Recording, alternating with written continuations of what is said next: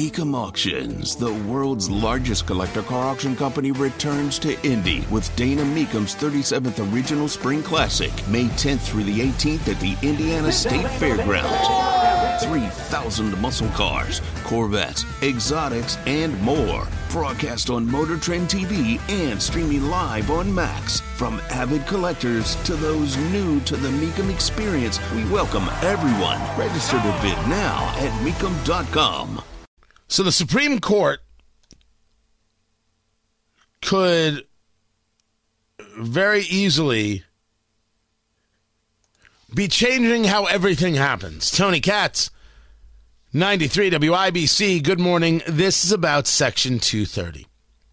Section 230, as, as we describe it, uh, is the idea that a platform, social media platform, internet company, cannot be held liable for the content that goes on there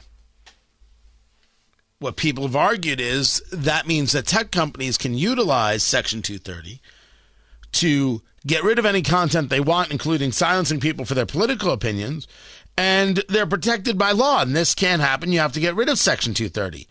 Others say if you get rid of Section 230, that's the end. You actually go further into the idea of censorship because if these platforms now have to worry about what's on the platform, they'll get rid of more things not less things. The case in front of the court, there are actually two. The first one is today Gonzalez versus Google.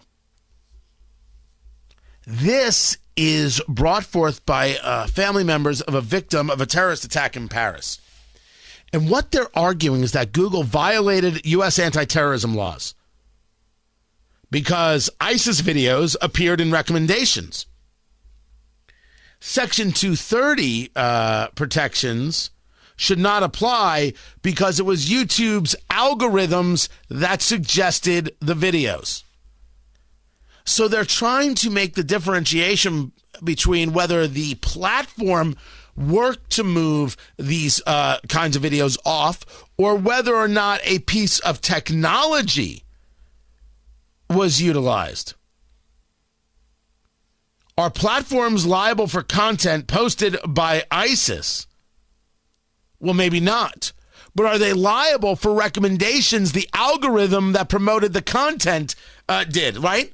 That's a fascinating argument. Someone posts a piece of content that's despicable.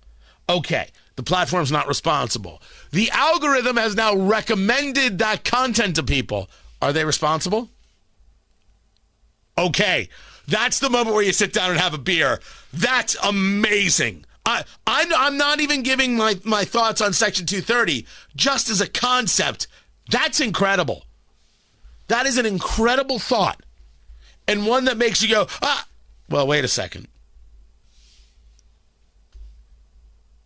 The argument is, is that while it may look like a narrow kind of distinction or distinction without a difference, it's not.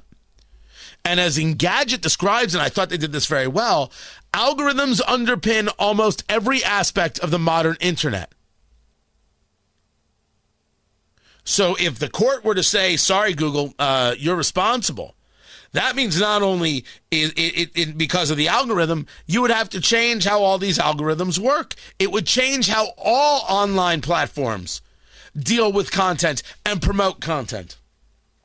Changing emphatically how people reach their audience. Oh my, oh my, oh my. It's hard to manipulate a system when there is no system. Um, there are people looking at this saying this can change everything.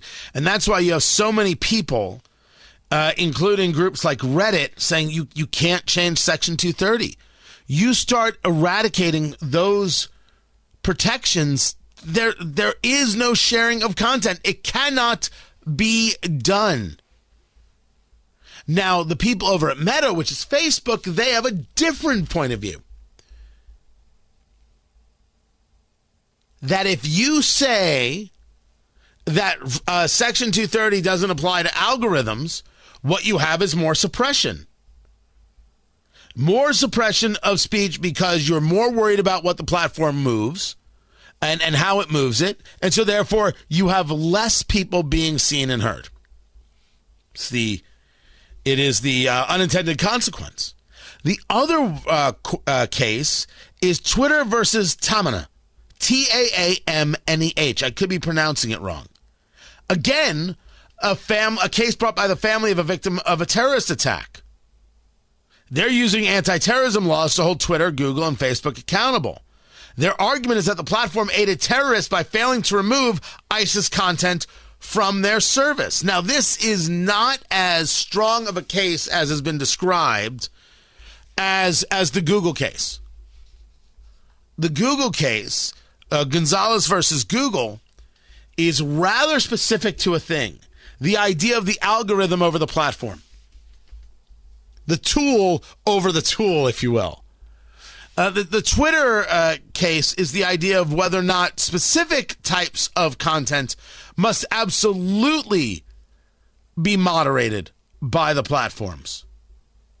And again, it's the idea that, okay, but we're going to go in the extreme if we think we can't uh, share certain levels of content because what you take as threatening, what somebody else takes as threatening, what somebody else takes as threatening could be three different things. Therefore, we're going to allow very little.